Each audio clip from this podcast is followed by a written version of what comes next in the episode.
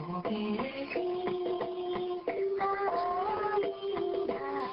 けしを愛する人たちとこけしが気になるあなたのための小さなお話をお伝えします。仙台発青ポこけし会広報部がお届けするこけしポッドキャスト。こけしポッドキャスト第7回目は前回に引き続き鳴子でのこけし工房訪問をお届けします。お一人目は柿沢是隆さんです。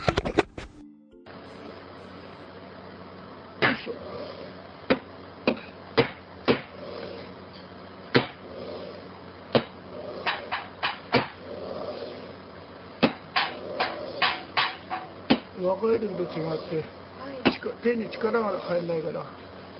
回転に回転にこう回転するやつ。刃物を持っていかれるってなるんです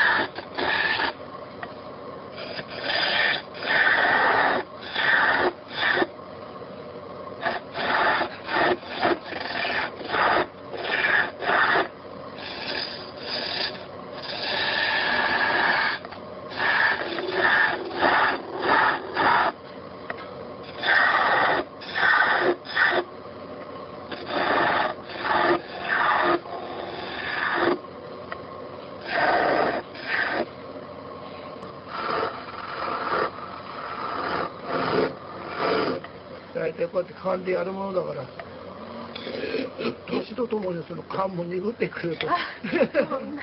本当それでね緩くなったりなんかする時あるからね。若い時と違って手に力が入らないからろくろの回転に刃物を持っていかれるようだと話されていましたがご本人の言葉とは裏腹にろくろに向かう姿はまだまだ現役ですお二人目は高橋義和さんです。高橋さんは鳴子の日本こけし館で生地引き実演中のところをお話を聞かせていただきました。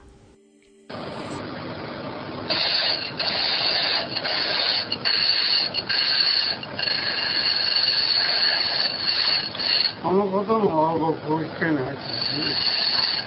あの方入ってます。一回もお会いしたことないですお方が可愛い人ですよいや一回亀井記念館に行ったんですけどねその人はいつも男を悩んで会いなかった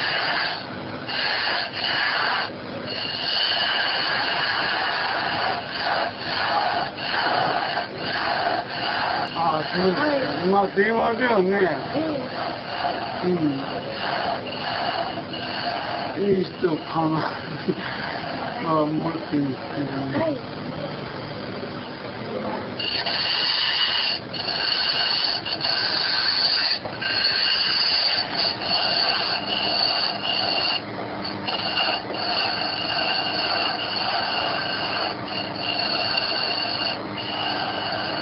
また何か手遣いでもあるとね、行ってみたいと思ってるんですけどね。今日はあ、なんかやってるんですかはいやりますああ。いつもね、あの、新聞に出るんですよね。ま、きょ、こう、毎月は、こう、どういう、あの、ものしてもらうか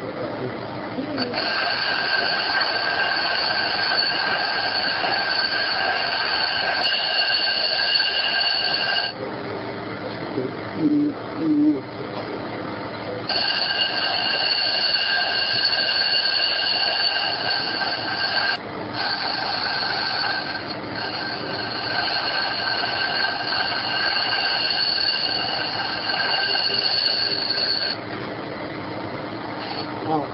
ね、アあバたね。あば、こうしたら、僕またね。はいれだね、あ、まあ、こうして紹介したら、またね、それでこういう人多いよ。ああ、嬉しいです。なんかね、個人さんのご好意に頼りっぱなしで、ええ、あれはね、感謝を込めてね、ありがとうございます。去年ね、あの、吉富さんが送ってくださったの、みんなね、羨ましがって、ああいいいやうんありゃいいね、いいねって、私としてみんなで羨ましがる。あれね、おそろファンだかな、あそこの、強めです。福引きこけしの時間は大騒ぎなんですよ。やっぱりね、あれ、あれ今週だもん本。当にみんな楽しみにしてます。いっぱい持ってるだろうに。うん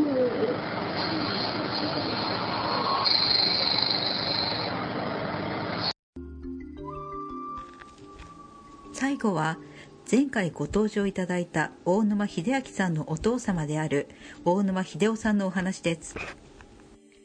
まあ、あーまあ、でも、あの、いつでもね、あのうちにはおりますから、はい。あそのうちに来られれば、は会うことは十分できますけども、ええ。ええ。もう、うん徐々にね、ええ元気になってきましたので、ええええ昨年の震災でお身内の方のお宅が大きな被害に遭いそれ以来なかなか記事引きに手がつかないとのことでしたが最後にきっとまた始めますと笑顔でお話ししてくださいました。イベントのお知らせです。7月14、15、16日の3日間栃木県の那須にある諸国郷土民芸館の道のくふるさとギャラリーにてサンガの響きの会による展示が行われます。サンガの響きの会は系統を超えて後人さんが集まった会です。今回お話を聞かせていただいた柿沢是隆さんのほかに新山左京さん岡崎育夫さん佐藤和夫さん小笠原義雄さん荒川陽一さん佐藤聖光さん以上7人で構成されています。会場の道のくふるさとギャラリーはこけしの展示も多くさまざまな民芸品も見ることができます。週末お出かけになってみてはいかがでしょうか。7月10日からは亀井美術館で東京こけし友の会プレ60周年記念の展示「私の好きな戦後のこけし展」があります。その週末には先ほどご紹介した「サンガの響きの会」翌週7月202122日の週末には土湯の西田記念館で弥勒展さらに月末7月28日からは約1ヶ月間の間津軽こけし館でポケットこけしパークセカンドが始まります。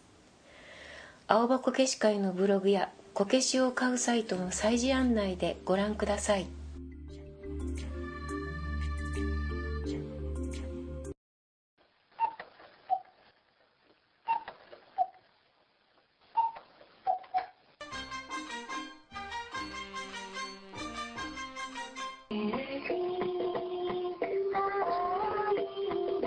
は次回もゲストともにまたお会いしましょう。